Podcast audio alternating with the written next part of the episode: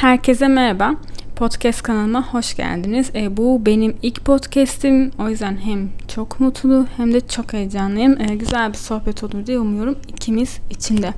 Bugün sizinle bolca kafeinden konuşacağız. İşte çoğunluğumuzun sabahlar uyanır uyanmaz kahvaltıdan önce hani bir bardak kahve içip güne başlamayı çok seviyor.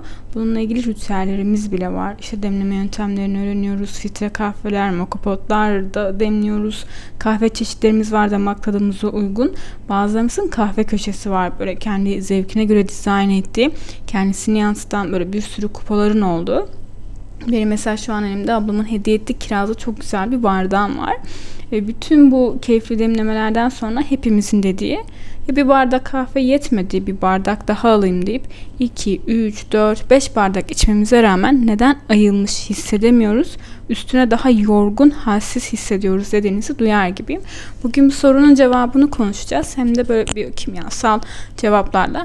Hazırsanız e, güzel bir bardak kahve alıp başlayalım. Önce bize bunu yapan molekülü tanıyalım. Kafeinden konuşalım. Kafein bitkisel bir alkaloid. Alkaloid ne demek derseniz doğal olarak meydana gelen bazik özellikteki organik kimyasal bileşik. Yani burada kafeinin bazik bir yapıda olduğunu ve organik olduğunu, doğadan geldiğini bilmek, anlamak önemli doğadan geliyor dedik.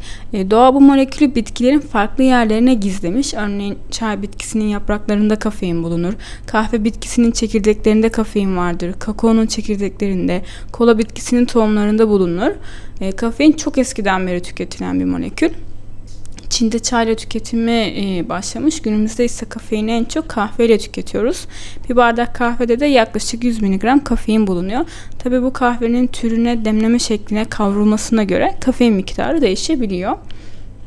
Kahvenin e, bulunma hikayesi de çok tatlı. Etiyopyalı bir çoban e, keçilerini otlatırken keçilerin çalıdaki kırmızı meyveleri yediğinde mutlu, coşkulu, hareketli olduğunu fark ediyor. Merak edip kendisini de o kırmızı meyveleri yiyor ve aynı etkiyi kendisinde de görüyor. Daha hareketli, daha konsantrasyonu artmış olduğunu görüyor ve yediği o kırmızı meyveler kahve bitkisi günümüzde şu an kahvecilerin raflarında bizi bekliyor. E, tabii kahveciler dedim e, kahve artık öyle bir kültür oldu ki birçok kafeler var herkesin gittiği.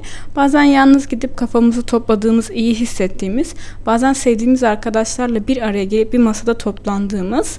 E, ben de ilk podcast konumun kafein olmasını istedim. Bizi bizi böyle güzel sohbetlerin olduğu bir masada toplasın istedim. E, kafein ağız ile alındıktan sonra midenin dolu veya boş olmasına göre 15 ila 45 dakika içinde emilip kana karışıyor ve etkisi yaklaşık 3 ile 10 saat arası sürüyor. Sonra karaciğerde metabolize edilip idrarla atılıyor. Bedenimizdeki yolculuğu özetle bu şekilde. Tabii tüm bu süreçler kişinin metabolizmasına, genetiğine, hücre yapısına göre bu süreler değişebiliyor. Kafein suda çözülen bir molekül. Yani zaten hepimiz çayımızı, kahvemizi suda demliyoruz. E, kan beyin bariyerini açıp beyni etki ediyor. Bu arada kan beyin bariyerini aşmak çok zordur. Yağlı bir yapıdadır bu bariyer. Ve beyin öyle herkesi içine almıyor, içeriye almıyor. E, ama kafein kolayca geçip etki edebiliyor. Kafein sadece kan beyin bariyerine değil, plasentayı da anne sütüne de geçebiliyor. Plasentayı geçip bebeğe etki edebiliyor. Bebeğin zihinsel gelişimine, kalp atım hızına, solunum gelişimine etki edebiliyor. Burada da ilk uyarımızı vermiş olalım. Hamilelerde bir bardaktan sonra kafein tüketimi yani kahve, çay vesaire yani kafein dediğimiz kafein içerikli besinler tüketimi bebeğe çok zarar verebiliyor. Anne bebek sağlığına zarar verebiliyor. Burada doktorumuzla da tabii bilgi almak daha doğru olur. İlk uyarımızı vermiş olalım. E, kafein vücudumuza girdiği o kadar e, dağ taş açtığı ne etkileri var derseniz klasik bildiğimiz etkisi uyanıklık halini oluşturuyor. Daha iyi bir koordinasyon sağlıyor. Motor becerilerde artma sağlıyor. Spor öncesi kafein alımı tavsiye ediliyor. Neden? E, kafeinin hem dayanıklılık hem de yüksek şiddetli egzersiz performansını arttırdığı yani arttırıyor hem de kafein yağ oksidasyonunu arttırıyor. Bununla ilgili çok çalışmalar da mevcut bu arada. Peki sporcular ise ne olur? Tabii ki e, içmelerini öneriyorlar ama olimpiyatlara katılacaksanız idrarınızda belli bir değerin üzerindeki kafein bulunmu doping olarak kabul ediliyor. E, kafein adrenalin salınımını uyarıyor. Adrenalin ise solunum yollarının genişlemesini sağlıyor. E, bu haliyle de kafein yani bu özelliğinden dolayı onun bir ilaç formunu e, elde ettiler. Steril, patojen barındırmayan ilaç formunu ampullere koydular. Ve yeni doğan ve çocuklarda astım krizlerinde, bronş yolları tıkanıklığında kullanılıyor.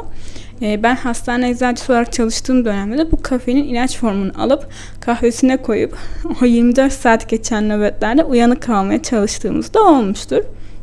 Kafeinin bu tüm bu genel özelliklerinden sonra gelelim asıl sorumuza. Neden bazılarımız geceleri o kadar bardak bardak kahve içmesine rağmen hala uyuyabiliyorken bazılarımız bir bardak kahvede tüm gece ayakta e, olabiliyor? Burası çok heyecanlı. Beni de çok heyecanlandırdı. Hani biyokimya dersi değil. O yüzden çok detay vermeden anlatacağız. Ama ilk önce reseptör dediğimiz şeyi anlamamız gerekiyor.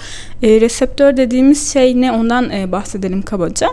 Bizim vücudumuzda bir işin başlaması ve bitmesi için bir anahtarın bir kapıya gelip bağlanması lazım. Ve bağlandıktan sonra da o kapı açılınca Aynı kulaktan kulağa oyunu gibi bir takım moleküllerin uyarılmaları, sentezleri, reaksiyonları başlıyor. İşte o kapı dediğimiz şey reseptör. Anahtar ise kapıya bağlanan molekül. Bizim anahtarlarımız adenozin ve kafein olacak. İkisinin ortak özelliği ama farklı hani ikisinin ortak özelliği e, adenozin reseptörlerine bağlanacak ama farklı cevaplar e, oluşturduğu görmüş olacağız. Şöyle anlatalım. Ee, bizim vücudumuz enerji için adenozin trifosfat yani ATP kullanıyor.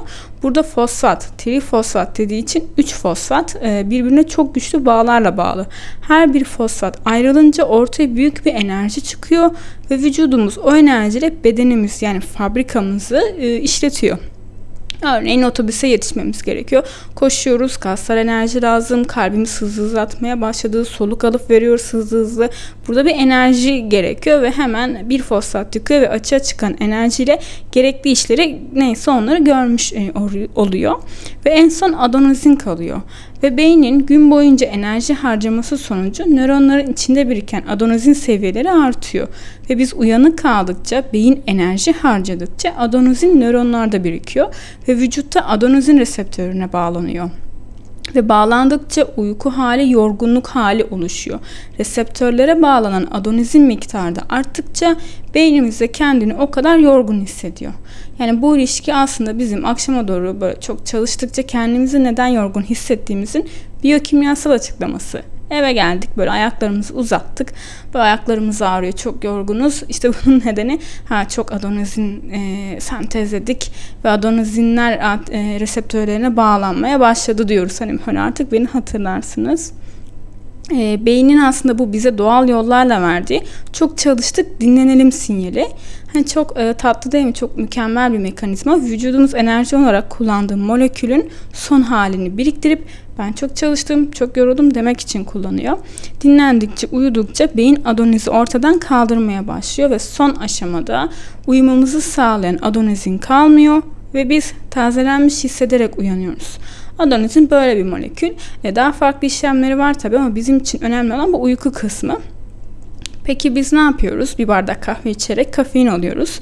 Kafein ve adenozin yapılarının birbirine çok benzediğini ve haliyle de kafeinin adenozin reseptörlerine bağlanabilmesi için adenozin ile yarışma imkanı sunuyor. Ve bu yarışta kafein kazanıyor. Yani bizde uyanıklık hali oluşuyor. Oysa ne olmalıydı? Özellikle gece içtiysek o kahveyi e, biz uyumama, uyumalıydık hani ama ne yaptık? Kapıya anahtar olarak kafeini taktık. Yani eğer adonizin bağlanırsa uyku hali, kafein bağlanırsa uyanıklık hali oluşuyor. Ve uyanıklık kapısını açtık. E ne oldu? Şimdi bizim vücudumuzun uyuması lazım. Olmaz hani böyle ve e, nöronlarımızda işte bu kafein tarafından bloke edilen reseptörlerimizi telafi etmek için daha fazla adenozin reseptörü sentezliyor. Yani daha fazla kapı üretiyor ki kafein değil de adenozinler bağlansın. 5 tane iken 10 tane oluyor. Buradan aa deyip hani böyle ışık e, ya, çıktığını böyle ışık yandığını duyar gibiyim hani. E, ben de öyle olmuştu bunu ilk okuduğumda. Yani uyanıklık olmak için artık 5 reseptör değil de 10 reseptöre bağlanacak kadar kafein lazım. Yani artık bir bardak değil de 2 bardak kahve içmemiz gerekiyor. Böyle bir e, biyokimyası var. Bu arada aslında bakarsanız bu bir bardak kahve eğer sabah kahvesi ise güne uyanık dinç başlamak için mükemmel bir şey. Ama işte geceleri içilen kahveler bizim adonozin mekanizmamızı bozuyor. Ve artık öyle bir hal alıyoruz ki 5-6 bardak kahve bile bizi mutsuz, yorgun, halsiz hissettiriyor. Neden öyle hissediyoruz peki? E, uyumadan önce yaklaşık bir 6 saat öncesinden aldık. Sindirimin vücuttan atılması dediğim gibi kişinin metabolizmasına, reseptör yapılarına göre, genetiğine göre değişen bir şey ama bizim yaklaşık bir 8 saatlik uykumuzu etkilemiyor ama derin uykumuzu etkiliyor. Yani biz derin uyuyamadığımız için uyandığımızda kendimizi çok yorgun ve halsiz hissediyoruz. E, hal böyle olunca bir bardak kahve içeyim bir kendime geleyim diyoruz. Ama aslında bizim bu kadar yorgun uyanmamızın nedeni akşam içtiğimiz o bir bardak kahve. Böyle bir döngünün içine girmiş oluyoruz. Bu arada evet kafein bağımlısı oluyoruz. Tebrik ediyorum hepimizi. Kafein yoksunluğu çekiyoruz. E, kafein yoksunluğu da bir tanı bu arada. Amerikan Psikiyatri Birliği tarafından yazılan mental bozuklukların tanısal ve istatiksel el kitabında 2013 yılında kafein yoksunluğu klinik bir tanı olarak bunu kabul etmişler. Yani reçetemizde tanı olarak kafein yoksunluğu yazılabilir. Böyle olunca aklıma ilk şey geldi. Hani eczaneye gidip ve 100 miligram kafein alabilir miyim dediğimizde herhalde sigorta karşılar değil mi öyle umuyoruz diye böyle iğrenç bir espri yapmış olayım. E, kafein aldıktan 24 saat sonra baş ağrısı, yorgunluk, uyuşukluk, kolay kızma, konsantrasyon güçlüğü, grip benzeri bulantı, kusma yaşıyorsak yani bunların saydıklarımdan 3 tanesini yaşıyorsak kafein yoksunluğu tanısı konuluyor. Peki bundan kurtulmak için ne yapacağız? Okey her şeyi anlattık, reseptörleri anlattık, neden bir bardak değil iki bardak artık içmemiz gerektiğini anlattık. E, nasıl kurtulacağız? Şöyle reseptörlerimizin kendine gelmesi, toplaması yaklaşık bir hafta sürüyor. Aslında çok kısa bir süre.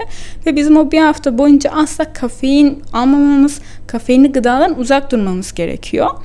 E, tabii e, kafein içinde hani kahvenin içindeki kafein dışında e, çok yararlı besinler de var. Hani o yüzden sabah güne başlarken bir bardak kahve çok sağlıklı. Ama hani diğer sorun gün içinde tüketmememiz gerekiyor. Kahveyi birden bırakınca haliyle baş ağrısı oluşabiliyor. Bunun için tekrar kahve değil de ağrı kesici almamız gerekiyor. E, kabızlık sorunu yaşayabiliriz. E, bunun için daha lifli gıdalar tüketebiliriz. Kafeinsiz kahve muhabbeti var. Burada aslında bu olay ne derseniz kahve çekirdekleri her yıkanıp e, işlendiğinde kafein bir miktar çözünüyor. Az miktarda kafein içeren kahveler üretiliyor. Ama dediğim gibi hani kahvenin içinde kafein dışındaki diğer e, besinleri de e, yok etmiş oluyor. Bu yüzden hani e, böyle durumlarda sadece sabahları bir bardak şekersiz ve kremasız kahve tüketmek kafeinsiz kahve tüketmekten daha iyi. E, böyle sebep sonuç ve çözümlerle birlikte de yani ilk podcast'imin e, sonuna gelmiş olduk. Benim için sohbet etmek, sizinle böyle bir şeyleri konuşmak, anlatmak çok keyifliydi. Umarım siz de keyif almışsınızdır. O zaman bir sonraki e, podcast'imde görüşürüz. Konusu umarım yine böyle eğlenceli olur. Hoşçakalın, sağlıkla kalın.